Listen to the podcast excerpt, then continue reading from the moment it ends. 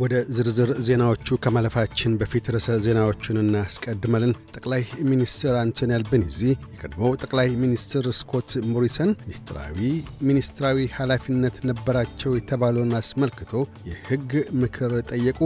ካምብራ አውሮፕላን ማረፊያ ውስጥ ጥይቶችን ተኩሷል በመባል ተጠርጣሪው የሆነው ግለሰብ ፍርድ ቤት ቀረበ። የሚሉት ግንባር ቀደም ርዕሰ ዜናዎቻችን ናቸው። ጠቅላይ ሚኒስትር አንቶኒ አልቤኒዚ የቀድሞው ጠቅላይ ሚኒስትር ስኮት ሞሪሰን ሦስት ሚኒስትራዊ ሥልጣናትን በሚስጥር ደርበው ይዘው ነበር ተብሎ እየተነገረ ባለው ጉዳይ ላይ የሕግ ምክር ጠይቀዋል። አቶ ሞሪሰን በሚስጥር የፋይናንስና የጤና ሚኒስትርነት ኃላፊነቶችን በሚኒስትሮቹ ላይ ታክለው ይዘው እንደነበር የአውስትሬልያን ጋዜጣ በሪፖርቱ ላይ አስፍሯል። የቀድሞው ምክትል ጠቅላይ ሚኒስትር ባርናቢ ጆይስ በበኩላቸው አቶ ሞሪሰን በሚስጥር የሀብቶች ሚኒስትርነትንም ስልጣን ደረበው ይዘው እንደነበር ጠቁመዋል።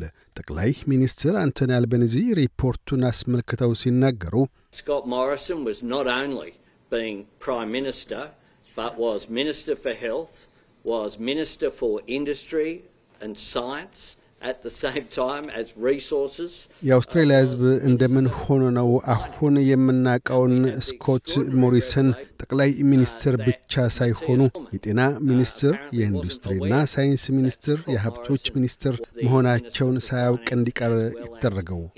ማቲያስ ኮርማን ጠቅላይ ሚኒስትር ስኮት ሞሪሰን በእሳቸው የሥራ ኃላፊነት ላይ ተደርበው የፋይናንስ ሚኒስትር እንደነበሩ አለማወቃቸው በእጅጉ አስገራሚ ሁነት ነው። ሁላችንም ስኮት ሞሪሰን የነበራቸውን የሥራ ኃላፊነት በወጉ መከወን አይችሉ እንደነበር እናውቃለን። ምናልባትም በርካታ የሥራ ኃላፊነቶችን ይከውኑ እንደነበር ሳናውቅ በመቅረታችን ነው ብለዋል።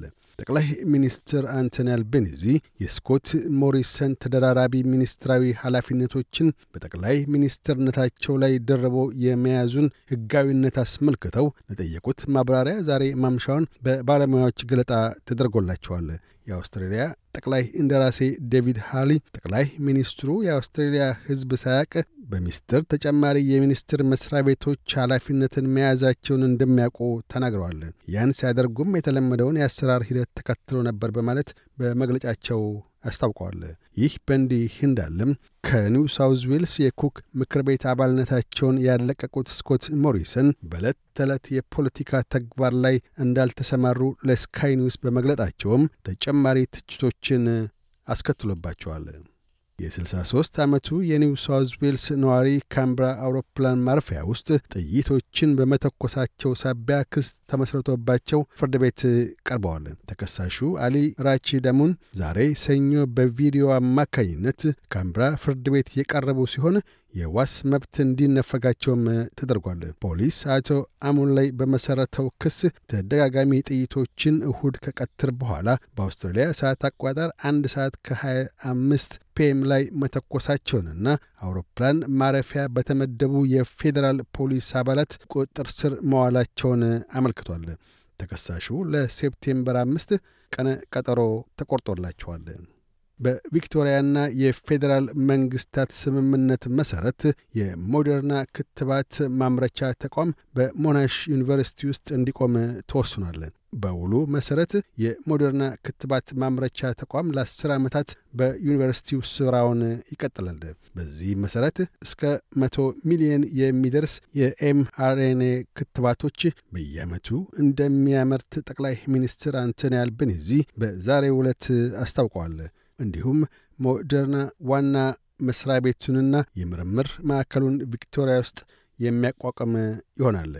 የአውስትሬልያ ወታደሮች በሁለተኛው የዓለም ጦርነት ወቅት ከጃፓን ጋር በፓሲፊክ ጦርነት የገጠሙበት ሰባ ሰባተኛ ዓመት ታስቦ ለስድስት ዓመታት ያህል አንድ ሚሊዮን ያህል አውስትራሊያውያን በግጭት ውስጥ ያገለግሉ ሲሆን 30 ሺህ ያህሉ የአውስትራሊያ ወታደሮች በጃፓን ተማርከው የጦር እስረኞች ሆነዋል። 39 ሺህ ወታደሮች ሕይወታቸውን አጥተዋል። ይህም በማላያ አሁን ኢንዶኔዥያ ተብሎ በሚታወቀው የቀድሞይቱ ኔዘርላንድስ ኢስት ኢንዲስና ቦርኔዮ ላይ ከጃፓን ጋር የተዋጉትን 17 ሺህ የአውስትሬልያ ወታደሮች ያካትታል።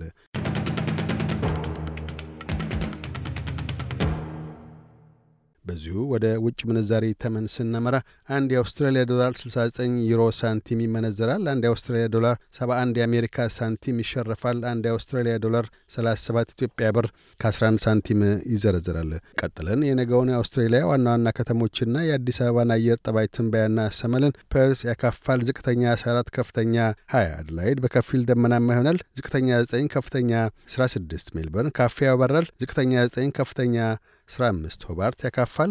ዝቅተኛ 7 ከፍተኛ 14 ካምብራ ደመናማ ይሆናል።